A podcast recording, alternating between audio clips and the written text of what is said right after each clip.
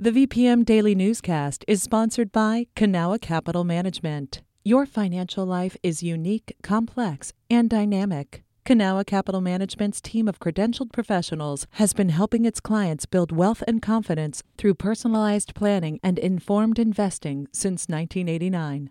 Learn more at can cap dot com. That's K A N C A P dot com. You're listening to the V P M Daily Newscast, the recap of today's top stories in Central Virginia. From the V P M newsroom in Richmond, I'm Benjamin Dolly. Richmond City Council approved an agreement to redevelop Creighton Court earlier this week. The East End neighborhood once had over five hundred public housing units. V P M News reporter Jad Khalil has more. The agreement between the city and the Public Housing Authority is for twenty-one million dollars in infrastructure improvements before the project's first phase builds around seventy housing units. Stephen Nesmith is the C E O of the Richmond Redevelopment and Housing Corporation. He said that will be progress towards the city and Mayor LeVar Stoney's goals of creating affordable housing units. Every bit helps in reaching the goal of creating one thousand, what the mayor said. So that's how Creighton itself fits into the larger goal of trying to create one thousand, right? Amari al-Qaddafi from the Legal Aid Justice Center is concerned with the shift from public housing to affordable housing. Housing applicants' income is compared to the region's average instead of the city. When they're using a median income that's regional based, you know, essentially further pricing out lower income people from those neighborhoods. The whole project will build seven hundred new units, but no more than sixty percent will be affordable housing. Jad Khalil, V P M News. The Virginia Department of Historic Resources this week approved five new historical markers. Some of the new markers recognize the Sunnyside School, which was founded by four sisters to teach young women in Mecklenburg County, and Lexington businesses that were listed in the Green Book that welcomed black travelers during racial segregation. A marker for Mary Wingfield Scott, the historic preservationist and architectural historian, was also dedicated Monday in Richmond. The markers are intended to educate the public on a person, place, or event of importance around the Commonwealth. Hanover County School Board Chairperson John Axselle will retire at the end of June after serving the school system for more than two decades.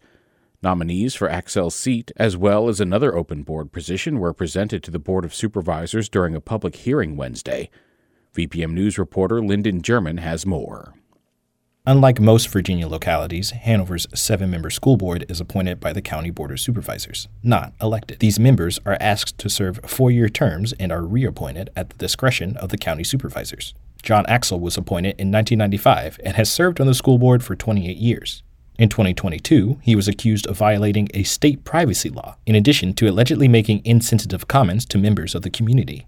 Hanover N double A C P President Pat Hunter Jordan views Axselle's departure as an opportunity. We have to have more people stepping forward, and at some point in time, things will shift. We see that as our hope. Axselle did not respond to a request for comment. At least five candidates will be considered for the open post. Selections for the position are planned for a May twenty-fourth Board of Supervisors meeting. Lyndon German, V P M News. Virginia Attorney General Jason Miyares offered updates on Operation Ceasefire this week while in Lynchburg. There are currently seventy active cases being investigated through the program, according to the News in Advance. Operation Ceasefire, which was launched in twenty twenty-two, aims to reduce violent crime through targeted policing, the promotion of gun safety, and the reduction of gang activity. The General Assembly funded the program with more than five million dollars. Miyares says he's been able to hire nineteen additional staffers with the funds. Norfolk City Council has voted to move forward with a massive federal plan that includes building a flood wall. Catherine Hafner with partner station W H R O News has more.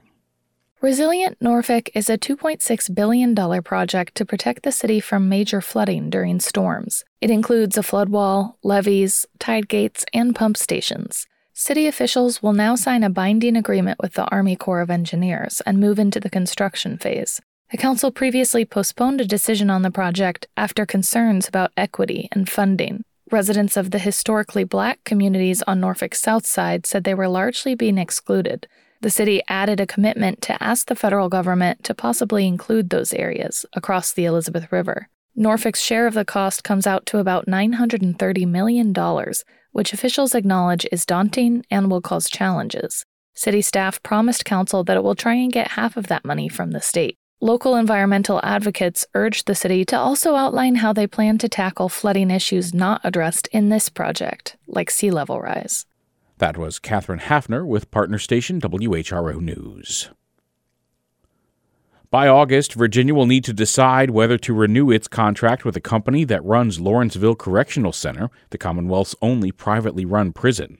The Department of Corrections contract with G E O Group allows for reduced payments if staffing issues occur at the prison, according to the Virginia Mercury. Since twenty eighteen, about four million dollars have been deducted. People who are either currently incarcerated there or were previously say those staffing problems created safety issues at the Southside Virginia facility. In a span of seventeen months beginning in twenty twenty-one, there were thirty-nine overdose or poisoning calls to local emergency dispatchers. This has been the V P M Daily Newscast. Some of these stories may have changed since the newscast was recorded. You can stay connected to what matters by heading to v p m dot org slash news or follow us on Facebook, Twitter, and Instagram at My V P M.